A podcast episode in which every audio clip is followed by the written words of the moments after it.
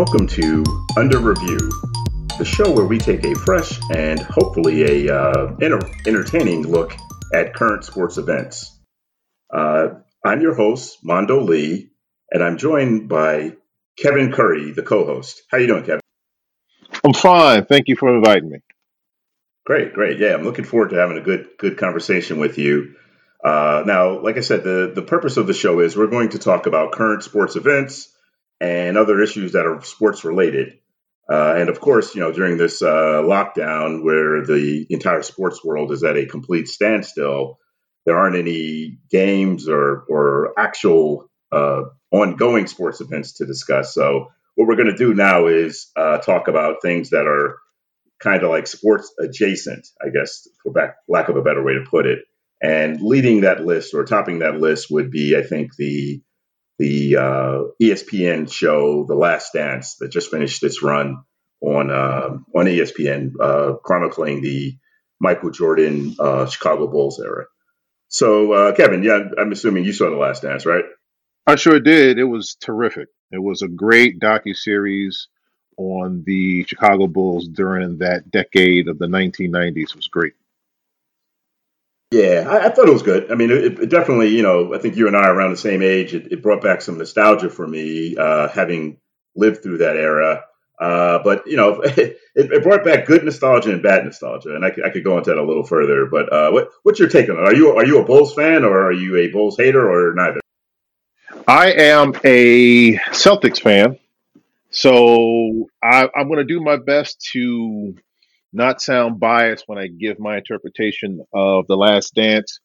Uh, well, basically, you kind of hit the nail on the head when you said that it was during the time period that, you know, we both grew up idolizing the Bulls and Michael Jordan for what he was able to produce with the team that he had and with the coach that he had. And, you know, if, if you're a fan of basketball, never mind the Bulls, and if you're able to watch this documentary, you saw maybe two or three things from this documentary that you might have either seen before and forgotten about it, or might have been reintroduced in a different light, different perspective. Uh, the first thing that came to my mind when I saw The Last Dance was a depiction of what we thought the Chicago Bulls would have been if things did not coincide with the uh, rough waters of GM Jerry Krause and uh, and Phil Jackson. And interesting enough, when you watch that documentary, m- many of us that have seen the Bulls during that time period knew what the Bulls were capable of. So when you saw it again in this documented series, you couldn't help but marvel over how great, how outstanding this team was. And a lot of it stemmed from the fact that Michael Jordan orchestrated what was probably the best team of all time during the period of 1991 to 1998. Uh, a lot of things, of course, were introduced in the docu series that w- was brought to my attention for the first time, like the relationship between Krause and Phil Jackson, and it was a it was a bittersweet feeling knowing that this team was so successful. However, everything in business in the office was so toxic, and because it was so toxic, you did not see what this team could have been over the course of five years, even after 1998. So, for, for what people probably saw, they saw a great team, a great regime with great players. At the same time, you saw the downfall of that great team. And if you're brand new to basketball, let's just say you're a teenager, you probably were introduced or reintroduced to what basketball is all about fundamentally, mechanically, and I guess to some degree emotionally. And this is what Yeah, you saw in this documented series. yeah, yeah. And, you know, I, I can't disagree with any of that. Uh, but but I will say that my my reaction to it was much more emotional, and I was I was kind of thinking about it, and it really tracked my my living through it at the same time. And you know, I'll, I'll explain. So when Jordan first came on the scene in the mid '80s, you know, I was really, you know, I was like, wow, this is a you know hot new good player, a little bit of a variation from the Lakers, Celtics, you know, the Magic Bird stuff. You know, he was flying through the air, dunking. He had some nice shoes. You know, everybody wanted Air Jordans. You know, so Right. I was I was on board with Jordan up until like the '90s, you know, the early '90s when they were when they won their first championship, and then I'm like, uh, you know, I've had enough of Jordan. Uh, and then you know he eliminated my uh, my Knicks, uh, you know, on many occasions. And and and by the time by the time they made their run, you know, when they talk about the last dance, I, I was like a full blown uh, Jordan hater. I'm like, you know, enough of this cat. He gets all the calls. I mean, the NBA is fixed. I mean, I'm just tired of Jordan, you know. right, right. And, and, and, watching The Last Dance, I had that exact same progression. I'm like, the first couple episodes, like, oh man, this is cool. It's good to reminisce. And then by the tenth, the tenth show, I'm like, man, you know, this is bullcrap. Why, did, why, did, why did they even make this thing? You know, so right. It was pretty. It was pretty interesting the way that progressed. But uh, like you said, man, it, it, really does, nonetheless, show a uh, a light, uh, shed a light into what it takes to really be a uh, a successful champion. You know, at the highest level. You know, absolutely, and uh, absolutely. Whether you like him or dislike him, Jordan. I mean, he won. You know, right, right. It it it just proved that his craft, his work was something that nobody, I mean, we're talking about other all stars that he played against, whether it was in the playoffs in the Eastern, the Eastern Conference or in the finals. He played against a number of all stars and defeated all of them. So yeah. he had a system that was foolproof. Phil Jackson had a system that was foolproof. And he had a team that was willing to respond to what was needed to get the job done and who, who could challenge that? Who who would sit back and say, well, you know what, you know, Jordan, he was too much of a bully, which I've heard before. Uh, believe me, if, if it meant a, if it meant to win, if it meant winning championships, if he was characterized as being a bully, then so be it. It was a question of, well, did you want to win a championship or did you want to struggle throughout your career? And if you wanted to win, which was the case with a lot of those guys, then mm-hmm. these were the steps you had to follow. And it might come with some, as they say, quote unquote, tough love coming from Michael Jordan. But, you know, based off what we saw in the documentary, there might have been some naysayers about what Jordan was all about. But in the end, the people that played with him throughout that career, throughout that time frame, spoke volumes of him in spite of the things that he did with that team.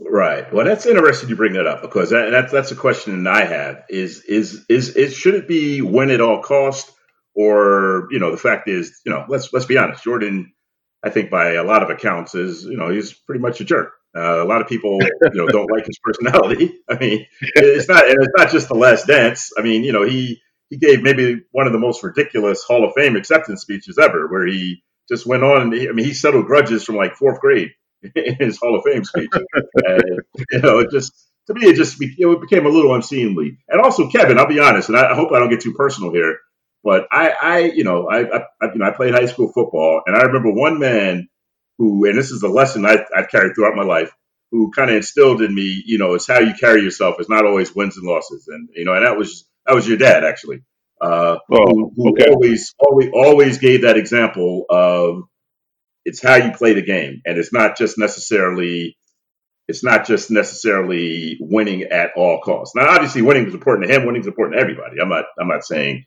winning is not important, and winning is right. you know if you're competing, winning's win, winning's the ultimate thing. But I, I just wonder, you know, is there a is there a line that you don't want to go over, or you, you think you shouldn't go over in terms of in pursuit of winning? Well, that's a great question. And I think, in all fairness, we have to break it down based off levels. So, if we're talking about high school, if we're talking about anything remotely close to college level, I think what you instill in your players is just what you said. Fundamentally, we're out here to win. Let's work together as a unit. And we're talking about basketball here. So, we're going to just focus on basketball. If everybody can come to an accord where everybody can dedicate as much time to this game, meaning in practice, outside of practice, to maintain some type of uh, coercion between your players. You know, these are the ingredients to a winning team and a winning style. And that's what makes a lot of these players better because they have coaches that can instill that in the player. So if you're talking about a high school level, it makes all the sense in the world based on what you just said to make and get the job done within that field. However, once you've left high school and gone to college and of course gone professional, it's more of a, you know, all rules kind of go out the window. especially yeah, at a professional so, level. Right, it really right, does right. come down to I'm the man here. I'm the top dog. And, and, you know, I don't want to get off subject, but let's talk about Magic Johnson during the 80s. Let's talk about Isiah Thomas during the 80s. Mm-hmm. Let's talk a little bit about Larry Bird. They all had that that that that killer instinct to, to let's go out there, do what's necessary to win at whatever cost. And they talk trash and they backed mm-hmm. it up and it shows with the championships. And funny enough, Jordan alluded that in his documented series that it took the bad boys or the Detroit Pistons to put them in the mind frame that we have to do the same thing in order for us to reach that plateau of championship level. It took eight right. years to do that. And before long, he had the pieces in place to move on to the next level, which was, of course, the finals. So maybe it was he was basically he was basically learning off the same people that have already invented that whole concept years in advance before Jordan even took the floor. Jordan came in in 84. By that time, Magic Johnson was, of course, a phenomenon with the Showtime Tinseltown Lakers. Then, of course, Isiah Thomas had his time with the bad boys in Detroit for those few years. So, this is all indicative of what it is and what it takes to get to that status that Jordan hit. And I think once he hit that, once he hit that plateau of greatness, and he was able to win championships, and he had the right coach in play to help instill that that uh, that game, the, the the triangle offense. Mm-hmm. I think it was just it was one of those situations where you can't look back now. And he became the general of that team. He made sure everybody was on the same page. And as much as we know, Jordan probably said a lot of crap that he probably should not have said to motivate his team. It worked. right. So who right, who's right, going to challenge that? Right. It's about the championship. Yeah. It's all said and done. Or yeah, I mean that's true. And, and actually, you make a real good point in making that distinction between levels. You know, yeah, sportsmanship at the high school level is a little different from sportsmanship at the collegiate and definitely the pro level, and the way and Absolutely. the way you and what you do in order to win, right? So that, that's that's actually Absolutely. a real good point, man. Mm-hmm. Yeah, because uh, yeah, you can't you can't act like I mean you don't because you don't line up and shake hands, you know, at the end of an NBA chip, uh, game. You know, that's correct. It's, uh, that's you correct. won and you celebrate. Yeah, so that's that's a good that's a good point way to way to look at it. I still don't like Jordan though, so I'm going to stick to that. and, uh, I could probably I could probably nod to that too, based on what he did with the Celtics. But you know what? uh, it was his time. And you probably yeah. can't summarize any better. It was Jordan's time. He was successful, and he proved to the world that it took him to go out there and win some games along with Scottie Pippen and Phil Jackson. So the rest is history. you know what? At the end of the day, rest is history. You can't argue with that. So getting into that a little more about Jordan. Uh, you know, one of the current debates about Jordan. You know, I've had this with my uh, with my kids who you know teenagers. Uh, you know, so obviously the person people compare Jordan to the most nowadays, at least, or at least the two people are uh, LeBron and Kobe. And so, where do, where do you stand on uh, on that on that debate? You know, who who's the better? I mean, who's the goat between say LeBron and Jordan, and maybe even well, Kobe in the mix? Uh, this is what I this is my interpretation of that. We have players now in the NBA outside of, of course, Kobe Bryant that served his career with the Lakers for 20 seasons we have players in the league now that try their best to emulate Jordan. And whether it's something that they set their mind to, or if it's something that's been uh, manipulated by the media to say, well, he may be the next Kobe Bryant or the next Michael Jordan, uh, it, it really does come down to the ethic of that player to determine if he wants to be in the light or in the shadow of a former My, uh, Michael Jordan or Kobe Bryant. But if we're talking about just Bryant and LeBron James, I have to believe their style of play in some way emulate or emulated what Michael Jordan did in his prime. So the idea would be right. if I need to be good, if I want to win championships, what better person to follow? What better person to study than Michael Jordan. And, and Kobe Bryant was proud enough to say, hey, listen, the only way I'm going to be successful in the league is to follow what it is you've done, ask for the advice. And it's sad that we have to talk about this in past tense because of what Kobe Bryant went through with the heli- helicopter crash.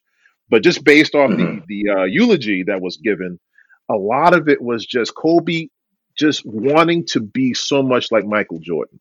And then you see LeBron James coming to the scene. And whether he wanted to be more like Michael or if he wanted to be more like Kobe, he knew that these were the people in front of him that he had to also emulate, that he also had to be uh, matched as far as work ethic, progressions on the court, the length of time, uh, the number of championships. And when we talk about LeBron James, we don't see a LeBron James that can somehow meet that statistic with regards to the number of championships. So it really does come down to if these guys were ever in, a, in any position where they could have come close to being like Michael Jordan. And the only person I can say that is is, is Kobe Bryant. Yeah, I you know I, I hear you, but I I, I think you know you got to give props to LeBron and the fact that LeBron and the fact even though he doesn't have the same uh you know number of chips, I mean the dude did go to what seven eight was it eight or nine straight NBA finals? I mean on uh, two different teams, Yes. is you know that go to that to me is is crazy. Yeah, I mean he's I mean that that to me shows a level of dominance that uh I don't know if we've seen since uh you know probably since you know Bill Russell and the Celtics in the '60s. I mean it's just uh it's pretty incredible. Uh, now, now, don't get me wrong. I think honestly, I think LeBron probably would have to take a second seat to um, to Jordan in terms of just being a winner, being a champion. Uh, but I mean, I, I you know, I, I think as a just a skilled player, we've never seen someone LeBron's size who also has has the skills he has. You know, so that that to me puts him in that debate in terms of greatest player ever. And I'll chime on that because you bring up a good point. If you look at the statistics from Jordan at the time that he was in the playoffs, along with Kobe Bryant and LeBron James, uh, interesting enough, well, let's just let's just say for the sake of arguing that is Jordan and then everybody else. Because based on what I found out, Jordan still holds the record today in the NBA for the most points per game in a playoff run. And we're talking about 15 years of being in the playoffs, never mind the years that he won a championship. This man averaged 33 points per game in the, the playoffs alone, just in the playoffs. Now you you look at that number, and you look at all the other numbers that probably come remotely close to that. There's Bryant, and then there's James. If there's any ca- mm-hmm. caveat to this, is the fact that LeBron James obviously is still playing in the league. There's a slim possibility he could catch that. But even if he went, let's say, the next few seasons injury free, he doesn't miss a game he probably still comes close to 33 points a game in the playoffs, but still does not exceed 33 points a game. And that's just one statistic. The fact that we're Mhm. talking about Yeah. a man that scored nearly 34, 35 points a game is mind blowing. So we also have to keep in consideration the fact that these guys are great guys, these outstanding players, bar none. hmm But even for Yeah. LeBron James to even be in that same light with Michael Jordan, it's practically impossible. Oh yeah, yeah, no, and and he, I'm sure he takes it as nothing but praise. And I and and I will say this: I I love Jordan's game on the court. Like I said, I don't particularly care for him. Maybe as a, I I don't want to say as a person because I don't know him, but just at least Right. his public image is not all that all that cool with me. Whereas with LeBron, I do not like his game on the court. I mean, I don't like this whole notion that you have to team up with people to win. But off the court, I mean, he seems to be one of the one of the best athletes uh, in terms of doing community good and everything that we've ever had. I mean, LeBron is just it seems to be an awesome human being, uh, you know, at least off the court. So it's it's kind of interesting how that kind of works out between the two. Yes, and I'll and I'll say this real quick. I don't want to feel as though I'm demeaning LeBron James for what he does off the court, and uh, I'm not in any way trying to depict him of that. I think he's probably one of the let's just say he's more one of the more recognized humanitarians that you'll see today and what he does in, Yeah. in contribution to his family and his community. And I think nothing, you know, I, I think the world of LeBron and what he's doing outside of the basketball court. I just believe that for what you're looking for out of LeBron James, that you saw so much in Kobe Bryant and in Michael Jordan, is that killer instinct on the team that he's on, that he's representing, to go out there and just win and then win championships. And I think that LeBron James just does not have that killer instinct. It's not a knock on him. It's just the fact that you saw it with, with Kobe Bryant when he, went, when he was on the court. You definitely saw it with Michael Jordan when he was on the court. And that's the one caveat yeah. that I can say that LeBron James is lacking is that instinctive desire to just win at all costs, even if it means dissolving friendships. And maybe for LeBron yeah. James, that's a little bit more important than going out there and winning championships. No, I, yeah, I agree 100, percent man. And, I, and, and, me as a fan, looking at it from a competitive basis, that's what I want to see. I want to see dudes go at it. I, I don't want to see, Absolutely. you know, six, yeah, six guys riding on a banana boat on vacation together. I mean, you know, come on. I mean, right. To me, right. I mean, could, could you imagine Jordan, Magic, and Bird on a freaking banana boat the off season? I mean, it's just, it's just crazy. It's crazy, man. So, yeah, absolutely. Uh, yeah, and I, you know, I had this debate with someone recently. You know, well, they're like, "Well, LeBron is such a great role model." I'm like, "Yo, I'm a, I'm a grown man. I don't, I don't need role models. I want to, I want to right. see competition on a court. Exactly. You know, I want to see cats go at it, go at it hard. Yeah. So I, I agree. I agree. I think, uh, I mean, LeBron will go down as an all-time great without a doubt. But uh, yes. I think he'll always be, yeah, he'll always be second or third place to say a guy like a, uh, obviously a Jordan and even probably a Kobe as well. So. Um, just so let, me, let, uh, let's move on to you know you, you raised the question about uh, the, the the Jordan era versus today's era. Who do you think um, currently playing? Obviously, the, the the Jordan era, the '80s, particularly the '80s, and to a lesser degree the '90s, were were a lot rougher uh, in terms of physicality and stuff as than, than what we see today. The '90s was not as bad as the '80s. I think I think quite honestly, they started changing the rules because uh, because Jordan was getting beat up by the Pistons and Celtics and all those guys. Uh, but but it's still even the '90s was still a little tougher. Uh, not a little, it was still a lot tougher than it is today. So who do you look at today? You think might have been able to still you know done some good work in the uh, back in the day? That's a very good question. Uh, because of what you just said about the rules shifting from the 80s into what is now the 2020s. Uh, if there's a team that stands out, if we're talking about a team the team that comes to my mind obviously would be the Golden State Warriors. And for this team, for what they've done over the period of the last five seasons is remarkable in itself. And you know whether they had uh, whether they had selected not selected, but whether they had um, what's the word? Whether they had taken Kevin Durant on that team prior to their first championship or not, uh, we're still talking about a solidified team that was, in my opinion, coached under Mark Jackson and was mm-hmm. basically molded under his image, his technique, his style to go out and perform. And it was just a question of time before they had the pieces in play to have the team to go out there and dominate as they did and as they're doing now. And then you look at the fact that the Steph Curry on this team that they drafted, and there's Klay Thompson on this team that they drafted, and Draymond Green that they drafted. They basically did what the Bulls did in the 80s. And it's mm-hmm. it's it's by fate. No one knew how good, how great a player like Steph Curry was going to be outside of what Steph Curry knew. But then this this is where this is where management really comes into play because they did their homework and they were they were they did the best job of selecting talent that would work alongside a Steph Curry should Steph Curry be the person that he is today. So you got Klay Thompson, and then you get a Draymond Green, and then you pick up other pieces along the way, Andre Iguodala, and then of course you pick up uh, Kevin Durant. Now what you have is this this mega this mega team, super mega team, if you want to call it that, because Nobody had to trade for anybody. These are all free agents. These are all draftees.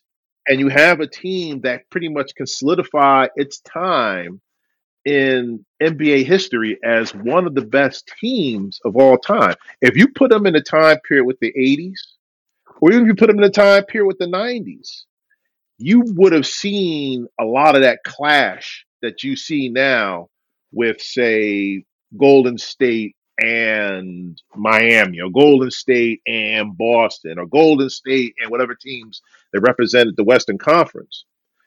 And this is probably the closest we're going to get to seeing just how magnificent a team this Golden State Warriors team is, in large part because of what they've done to solidify themselves as one of the best teams in NBA history.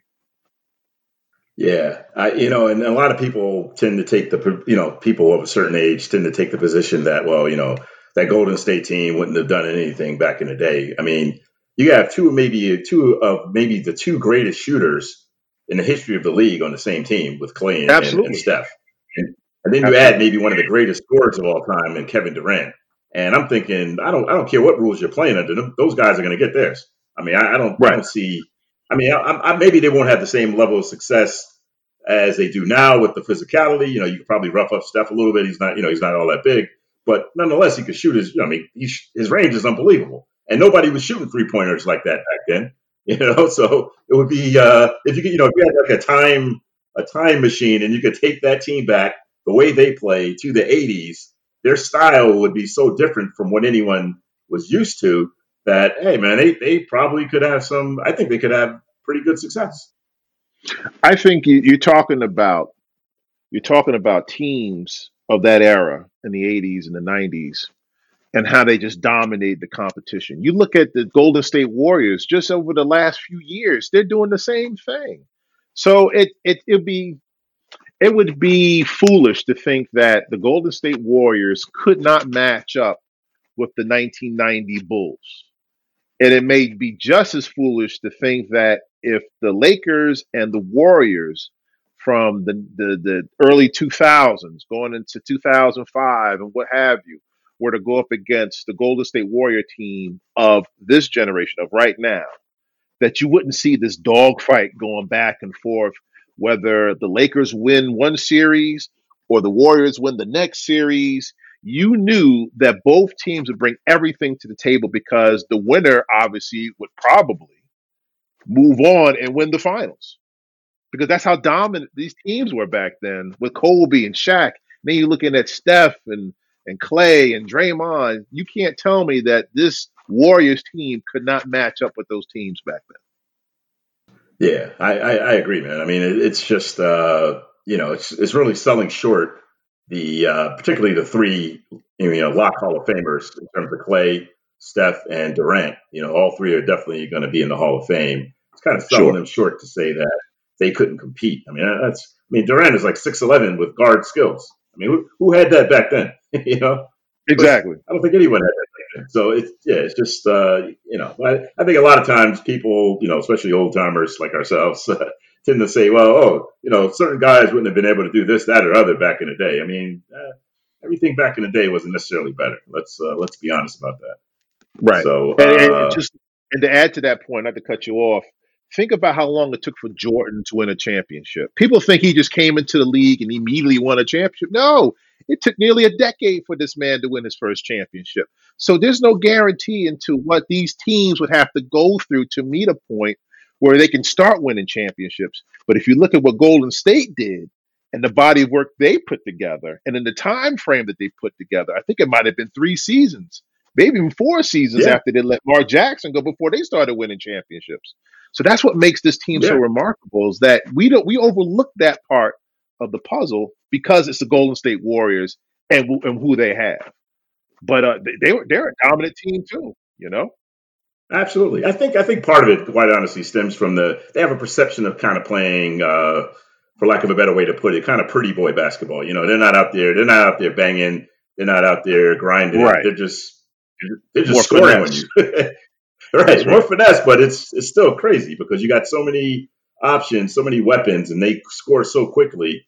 You know, people think, oh well, you know, that's not, you know, that's obviously it's not the you know, the the the games in the '90s where the Bulls will beat the Knicks, you know, 85-80. You know, you're not having that. I mean, you know, you're right. getting it, you're getting into triple digits these days. But that's just the nature of how how the games evolve, particularly with the uh, with the three point shot. You know, so absolutely, you know, so just wrapping up basketball, uh, the basketball segment quickly. Where, where, where, do you stand on whether or not the NBA should resume? Yeah, yeah, yes or no? Well, Funny you asked that question because I just found out with probably the last 24 hours or so that they are going to resume the NBA schedule. Uh, it does raise the question if they're going to just go into the playoffs or try to finish up what's left of the schedule. That's probably the biggest question mark. But it seems as though the NBA has decided to move forward and play basketball in Orlando at Walt Disney, which is very interesting. And uh, given that everything works out regarding the quarantine process and whatever else needs to be done to finalize within management and then within the market of the NBA, uh, I think a lot of fans are just dying to see what's going to happen next moving forward with the playoffs. Uh, look at them in the face, and for the length of time they decide to play these playoff games. Uh, I, I don't think it's going to be the long, extended version of what the playoffs could be unless they decide to start the first game as a playoff game. Uh, but but the, the, I think it really does come down to the timing of matters because I think there's also the worry of how much time it takes away from baseball. Should baseball come back? With the NFL not too far off, they're starting off season camp soon. So it'll be interesting to see what the NBA does moving forward with this with this process. Yeah, I, I think I think if they pull it off successfully, you'll start seeing the other major leagues, uh, major sports leagues like baseball, uh, football, and even hockey, kind of looking towards their example and you know on how they can start. I mean, I'm a, I'm a, you know I'm a huge baseball fan, and to me, you know, you don't have summer without baseball. And I, right. I, would love to see baseball restart too. Maybe even if it's something like basketball is planning on doing, where they do all the games at a neutral site. Although to me, that for baseball, that to me is well, baseball. That, I don't know if that will work because what part of the part of the fun of baseball is that you know not every every single ballpark is different. It's not like basketball where a court is a court. You know. Sure. So, um, yeah, it'll be interesting to see. So I, yeah, I mean, I, I hope I hope basketball gets going again, and I guess whatever they do, you know, as a sports fan, we'll we'll watch it, of course. Um, maybe there will be like a truncated season where they're not going to just pick up where they left off. Uh, like you know, I think like a lot of people pointed out. I was watching ESPN the other day, and some dudes on there pointed out that uh, you know you got like half half the teams aren't even going to be you know they that they have no hope of making any kind of playoff. So you know, do, do you really want to waste time watching them play games? You know, I don't know. So maybe maybe they come up with some kind of uh, modified you know tournament type schedule and uh, you know let let let us see what's going to be probably either Lakers Clippers versus Bucks final or or maybe you know someone else from the East kind of sneaks in there. We'll see. Right, right, and, you know to add to that, they still have the time to put together something that could work for the NBA's sake. I think the NBA still wants to try to market its its its product to a degree where even with everything going on with the coronavirus, and the, the limit behind how many people can attend games or watch games. But They still want to keep that fan base intact, intact so that when the season is over, going into the off season and then the regular season again, they can gravitate these guys back into the uh, the arenas and uh, try to generate that money again. Yeah, yeah, that, that's going to be the you know really that's the challenge. I mean, to be honest, going forward, it is. is. You know, yeah, we could you know, yeah, we could start with you know no fans, but eventually you're going to have to have fans back at some point. Absolutely. And, uh, yeah, how do you do that? And that, that's the million dollar question. I think. Right. Let's uh, switch gears a little bit and go to what I think. I mean, I know for me definitely is uh, my favorite sport, and that will be football. And I think sure. you are. I know you're a big football dude. Absolutely. Uh, Absolutely. So yeah, so you touched on it earlier. I mean, what do you what do you think? What do you think the chances are that we have a football season, and if so, what it, what will it look like? I believe there is a 99.9 chance that we will see football kick off on time. I don't I can't see wow. any conflictions. I can't see any type of scrutiny or complications that would keep the NFL from starting on time. There's always going to be the fear. There's always going to be the worry of how many people are going to attend these games. But let's face it, if there's one thing we can say about football, and, and perhaps this is just what's so significant about football, is that when the Super Bowl is done, there's this long hiatus behind when we see any form of football put together. Yeah. We we we we marvel at the NFL draft. That's how desperate we are to see any sign of football. And I, right. I, can tell you right now, I could probably ramble on all day about football uh, until I'm blue in the face. But the truth of the matter is, the NFL does not miss a beat when it comes to the program itself being on time, which is ironic because everything else seems to falter, but the NFL still somehow financially stays intact.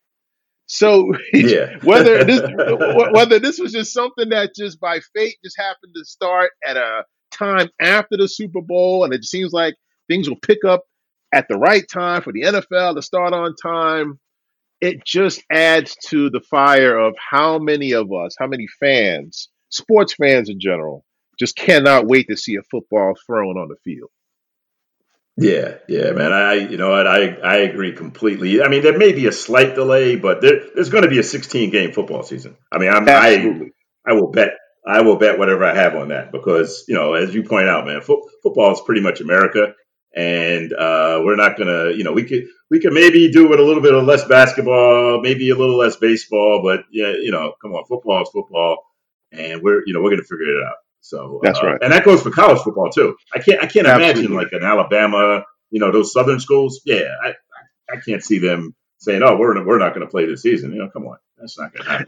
And that's a good point because, for what I understand, I believe it's the first of June that they're going to reopen these schools, to allow these football players to go back into practicing and, and to conditioning. So yeah, we yeah. we understand yeah. where the market lies when it comes to sports, and we also understand that football seems to be prevalent over a lot of other things going on, including the coronavirus. Now, I don't want to talk yeah. blasphemous, but the truth of the matter is there are people that are willing to take a chance to get football started in spite of what we could contract when it comes to the virus but I, I have to believe that people are so optimistic that things will be taken care of where the thought of, of contracting something like that seems nil. So as long as they're comfortable with it, I'm comfortable with it. And I'm sure you are as well to see that football is going to start on time and with everybody pretty much there at camp. I can't see anybody holding out. I can't see anybody just, you know, fighting over money. I think everybody's to be ready to go by that time. Yeah, absolutely, absolutely, and it's to be they'll figure something out. I mean, it you know obviously during the course of a game you can't social distance, but um, you know maybe you have you have good testing of all the players. Maybe uh, at least at the pro level, I can see where they come to some agreement where you know instead of having eighty thousand in the stands, uh, it's half of that or some some lesser number, so you can have a good distance. I can't see that in college football. Actually, I, I cannot see anything but a packed house in college football. And uh, yeah, you know, we'll see. But I, you know, but they're going to get. I mean, because college football, they rely a lot more on on the fans, and you know, that just that's that just is what it is. Particularly in certain certain regions of the country where college football is religion. Uh, Absolutely. you know, you're not going to see any less. Yeah, yeah. So it, that's right. It'll be interesting to see, though, man. But I, am looking forward to this season for a lot of reasons. Uh, you know, we've had a lot of uh, a lot of movement in the um, in the league. Uh, one of my favorite players has uh, unfortunately packed his bags and moved to Tampa. So uh, I'm dying to hear what you have to say about that before I give my take.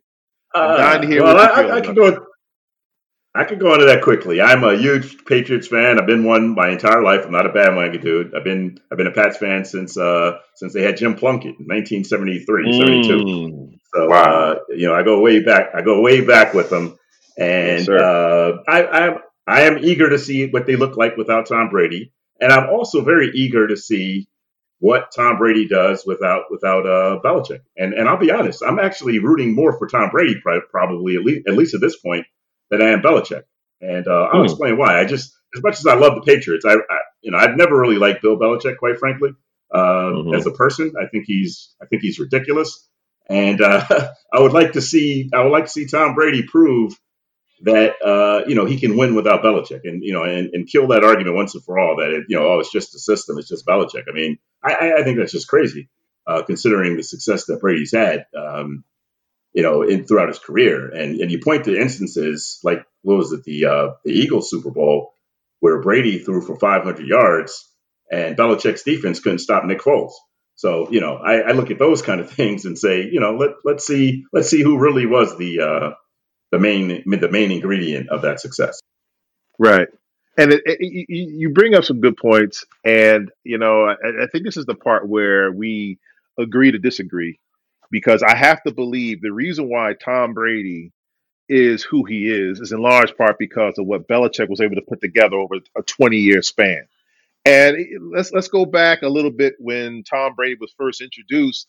It wasn't as though Tom Brady started week one of that season that they won the Super Bowl. right. It was it was it was by fate that Bledsoe gets hurt. Brady comes in and he's able to understand the plays. And whether they dumbed it down for Brady, which I doubt, whether they were able to find a way to make something work for Tom Brady, it's proven that for what Belichick was able to do, this is why I call him the mastermind of the NFL. He was able to construct a, a system that worked around Tom Brady. And I got to believe if he's able to do that with what he had with Tom Brady for 20 seasons, I think if he decide to, let's just say hypothetically, Belichick coaches for another 10 seasons, I think he can do the same thing with another six rounder, fifth rounder, seventh rounder talent to go out there and execute those plays as he did with Tom Brady. Which is why I give the nod to Belichick because Belichick has been around long enough to know what to do, regardless of team, regardless of personnel, and execute barely, I mean, fairly perfectly. I mean, it, for, for, for, the, for the stint that he had, but, I mean, let's give a little bit of credit to Belichick for what he did with he he he listen he probably should not have won that Super Bowl against the Falcons. And I'm just I'm just pointing that out because they were beat that that's that Super Bowl against the Falcons. Uh, yeah, the 3. 28 to 3. That's right. Midway through the third quarter, they were done. I said, Yeah. stick a fork in these guys. And it just so happens hmm Belichick does enough with the defense and probably motivates Brady just enough to call the right plays to win that Super Bowl. And I, I said I, I, before. It, it, it that was the time where we saw Brady start to diminish. So it, yeah. I, I I, couldn't think that disagree. I could not disagree more. I couldn't disagree more. I, I respectfully, I think I think we actually would have nine Super Bowls, but for Belichick. And I know everybody's gonna be like, "What? What are you talking wow, about?" that's quite a statement. Absolutely. I think I think Belichick has made some glaring mistakes that are overlooked because he has his reputation as greatest coach ever. He's gotten rid of players well before he should have. I mean, who's who's led the league in sacks for the last four years? Do you know who that is? It's, uh, Chandler. Jones, who we just gave away. We just gave him away. Chandler Jones for the uh, Arizona Cardinals. We just gave him away for nothing. So it makes no sense. He's done that with a few players. He decided because of his ego to bench Malcolm Butler in the Super Bowl, which led to Right. Nick Foles having a career game. You know, he choked, I think, against both both Giants Super Bowls where he was coaching like real tight, in my opinion, and allowed this you know stupid Giants to uh, to win the uh, to win those Super Bowls. So I, you know, I think, and also even with the Falcons Super Bowl, I mean, why why were we in a twenty-eight to three hole? Because I mean, well, Brady did throw a pick six, but at the same time, the defense wasn't really uh wasn't really stopping anybody. So I think I think you know I think Bel- no Belichick's a good coach. I don't mean to sound like I don't think he's like like he's a bum. I mean, obviously he's a Hall of Fame coach, but I think Right. that we tend to overlook some of his mistakes and fixate on some of the mistakes Brady makes because you know because Brady's on the field and you can see every mistake he makes. Whereas hmm uh, Belichick can make a mistake in terms of uh, play calling, in terms of uh, scheming, and uh, you know it doesn't get that same attention. I mean, you know, I'm like I said, I'm a dire Patriots fan, so I know I know the full history. You just look at last season where uh, Brady put us up the last game of the season against the Dolphins, and you know the Belichick defense couldn't stop uh, you know Fitzpatrick from going 80 yards to score a winning touchdown. You know, and that's the difference between a two seed and a and a, and a three seed. You know, a, a bye week. So hmm you know, there've been there've been some shortcomings. I guess that's that's all I'll say. And I'm, I think we got off a little track here. This wasn't even on our uh, on our schedule and stuff to talk about. But it's, all good. Yeah, it's it's it's all all it's all banter. It's it, it it does it does Yeah. bring out the fact that we know just how good Tom Brady has been over the last 20 years.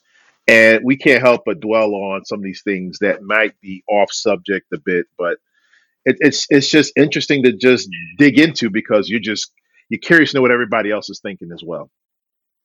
Right, right. And I just, I think like everybody, you, me, everybody in the world, or at least the football world, just wants to see what happens because, like, like you said, for the last 20 years, yeah, Belichick and Brady have been together, joined at the hip. So let's see how each of them are able to make out without each other. So uh. I like to also, just at this point, since we're talking football, I know you are, and that, that's how we uh, really got acquainted. You're like a, you know, I'm, I'm going to give you this uh, this praise, whether you like it or not. You are like a fantasy football guru, I will say. Uh, well, thank you. you know, I'll take that. Yeah, you are. no problem. You're, you're the you're commissioner of the league uh, that we had, and always always in, was always in the mix for the championship, without a doubt. So, uh, you know, so that's that's that's Kevin's nickname, the commish. So, the commish. Uh, that's right. That's it. I, that's right. It's that's funny. Right. It's so, funny you brought that up too, because I want to just add to that I've actually self-proclaimed myself as the Belichick of fantasy football as well. I, I don't know if you saw that. I am actually the Belichick of fantasy okay. football, but I digress. So let's move on from that. uh, that's cool. That's cool. That's cool. Uh, so yeah, I just wanted to talk about fantasy football, and I my understanding is. Uh, I, what, what I'd like to do with you, and I, we, we had talked about this, is going forward, particularly once we get the green light on football, Kevin and I will do a fantasy football show where I'll, you know, you could pick his brain and uh, we'll talk some fantasy football. You know, players you might want to get, players you might not want to get, uh, that kind of stuff. So we'll we'll uh, just wanted to give a plug for that uh, for that fantasy football show that'll be coming up. And also, Kevin, I think you, are going to have your own. Uh, you're going to be doing your own uh, sports show on Facebook. Is that right? You want to talk about that a bit? That is correct. I am doing a Facebook series, as I label it, uh, this stems from a radio show that I had a few years back that was discontinued, and I want to try to continue it so that people can follow me just uh, on- online as well as you know if you're in your car, you just happen to hear it. Uh, it's Illtown Vibe, which I've labeled the Facebook series, which starts June 1st, of which I will have my pilot show, and then every Friday, starting the 5th of June, I believe it is. I will have my evening show. It's going to be a uh, evening show, late time show from 10 30, 11 o'clock p.m., which I'll touch a half hour on events that are going on in today's world, along with sports. So at some point, I will be touching on fantasy football and the NFL itself, along with other things that transpire throughout the course of the week. Okay. Okay. Good. Yeah, I'm looking forward to that, man. I'd like to definitely get some uh, hear hear what you. I, I heard the Illtown Vibe show, and I know that's uh, that was a good uh, show on the radio. So definitely looking forward to it. Uh, my only word of advice in terms of fantasy football is if you're drafting, never uh, draft uh, Bilal Powell first. That's uh, my only or or Troy Brown. Well, uh, I don't Troy know Brown. that Troy Brown was drafted first round. Was it, was it the same guy who drafted Bilal Powell? Yes, yes, it was. All right. we'll, we'll, leave names out of it, but uh, yeah. that's right. That's right. That's right. I, I won't. I won't mention his name. No, no, no. That, that's that's hilarious. yeah, exactly. Yeah, go, for the big names. There's no there's no secret to that part. If you got the first pick or first round. That's that's what yeah. I would do. You know. Yeah, absolutely. So uh, let's let's talk, you know, quickly, um, because we got to wrap up in a little bit. But uh, in terms of the I know it's way, way too early, but let's talk about like your predictions for the playoffs. And I'd like to get a Super Bowl prediction out of you. Okay. Uh, Super Bowl prediction. I am looking at Kansas City. Kansas City right now has the elements to have another successful season. It's it's it's nothing regarding the schedule that they have right now. I haven't even looked at their schedule but they still have Andy Reid. They still have Patrick Mahomes. They've kept a lot of those guys on offense, and they did, dare I say, spruce up their defense. So I like their chances, even coming out of that division. I don't think anybody really improves in the AFC West. Uh, I, I, like yeah. Kansas City for the sake of arguing to be a force and a factor in the in the Super Bowl. And the NFC is really wide open. It's a crapshoot with the NFC. Uh, I really can't put my finger on one team. Even though people are saying the 49ers, I don't think they make it back to the Super Bowl in large part because I don't think they do enough with Garoppolo to give him the confidence to be able to go out there and successfully take the team back to the Super Bowl. Now, I'd be surprised if that does happen because it, it could happen. But in the hmm NFC, I think it's wide open regarding which teams. I'm looking at Minnesota. I'm looking at Green Bay for what Aaron Rodgers may want to try to do to prove a point. Uh, Yeah, uh, yeah, he's gonna be he's gonna Dallas. be motivated. Yeah, he's going to be very motivated this year. He's going to have something to prove. Uh, I've always I've always given a nod to the NFC West and who comes out of that division. Uh, last year, I did pick the Seahawks to make it to the Super Bowl, and I honestly believe if they had won that game on Monday night, uh, the game that I think they lost at Seattle against San Francisco, I might have been right, but that was a determining factor of them winning. Uh, I think a first seed or a second seed in the playoffs, but nonetheless. Uh, I like Seattle's chances only because of what they do year in and year out, and uh, I think I'll just go with that for now. I'll, I'll probably go more into it as as the season goes on, but I like Seattle, I like Kansas City, just right off the top of my head. Okay, wow, that's interesting because uh, we're we're kind of on the same page. I, I, you know, as much as I don't want to admit it, I think Kansas City. Um, there obviously is there's no such thing as a lock in pro football, but um, no, no one else in the East. I mean, excuse me, no one else in the AFC really got better to the extent you can see them beating uh, Kansas City. Maybe Buffalo, believe it or not. I think Buffalo made some improvements, and uh, they have a pretty good D. I mean, uh, but you know that's a long shot. I, so I, I would have to, as much as I don't want to, I would have to probably go with Kansas City making it back. Um, and on the, and the NFC, I say the same thing. It is pretty wide open. Um, I don't see I don't see San Francisco getting back. I think the way they lost that Super Bowl, which I mean, I think they really could have won or should have won, Oh, absolutely, they they should have won that. All of a sudden, they want to start throwing the ball. I mean, they haven't they haven't thrown the ball in three weeks. all of a sudden, they want to start throwing the ball. Just Exactly. uh, I, I don't understand that part, but uh, but I, I love Seattle. Russell Wilson's probably um, you know one of my favorite, if not my favorite, current player right now. I mean, that guy goes out there and does magic, make you know, just creates magic with nothing every week. It's just really amazing to watch him do what he does. Uh, but it is loaded in the NFC, and I, honestly, I'm looking at Tampa Bay in terms of adding Brady and Gar- uh, not Garoppolo and Gronkowski to uh, to Evans and uh, Godwin and the other tight ends. I mean, they they are loaded on the offensive side of the ball. They just got to get a serviceable running back, and uh, I don't see how you stop them. And and the defense is pretty good, but but they got to go through. They got to go through the Saints. They got to go through the Falcons just to get out of their division. So I'm gonna say I'm gonna say I'm gonna you know what I'm I'm gonna land where you landed. I'm gonna say Seattle and uh, Kansas City. You know, I think that might be a Super Bowl. And I, I think it's fair because you see both bodies of work and what they've contributed to the league for so long. Uh, you saw what Kansas City has done over the last few years. They lost that AFC Championship game to your beloved Patriots that year, and then it just seemed as though right. from that point on, K- Kansas City just seemed to always be in the running. And, and now I think it's their time to show what type of work they can put together. So I think it's just fair to say Kansas City, and and the same could be said about Seattle for what they've done in their time period and what they can do moving forward as well. So I think we're on the same page. Yeah, I mean, I agree with that. Russell Wilson is so overlooked, man. I mean, since he's come in the league, I don't think he's ever won less than ten games. I mean, he he is just uh, he's a beast. But you know, you don't He he doesn't get that same love that a lot of guys get. Yeah, he, he's he's definitely a winner.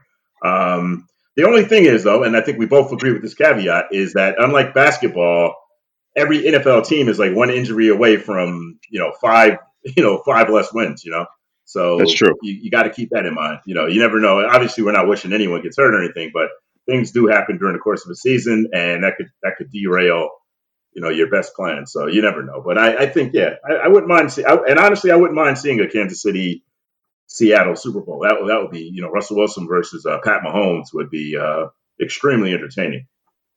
Yes. And So considering the that, fact that that they were both in the running for MVP uh, of the league, I think it just adds a little bit more fuel to that, that you want to see a good game. You want to see two two teams knock it out with two great quarterbacks. Absolutely. Uh, the, alternatively, I'd like to see Tampa Bay versus uh, Kansas City, or Tampa Bay versus New England. That would be that would be my I, I wonder. I wonder why. yeah, but I, I don't. Understood. I don't think the Patriots are going to. I don't think the Pats are going to smell the Super Bowl uh, for the next couple of years, at least, because uh, it's they got it's going to be tough. But we'll see. You never know. Bel- maybe Belichick is a genius, and he'll figure something out. You, you never know. You Absolutely. never You're know. right. So. All right, right, cool, man. I think this has been a great, great conversation. Uh, hopefully, you know, any, uh, you know, all the listeners will enjoy it as well. This is the first episode of Under Review, and uh, we hope to bring this to you uh, a few times. And before we leave, I just want to say or remind everyone that uh, Kevin's show, Illtown Vibes, will be going on Facebook Live uh, starting June first. At I'm sorry, what time is that again, Kevin? It'll be late night show. It'll be 10:30 p.m. to 11 p.m. Okay, 10:30 to 11 on uh, Facebook Live, Illtown Vibes. It should be a pretty good show, and uh, make sure you, you, tune in for it. And I will say, uh, with that, I'll say good day, and uh, we'll talk to you next time. Take care.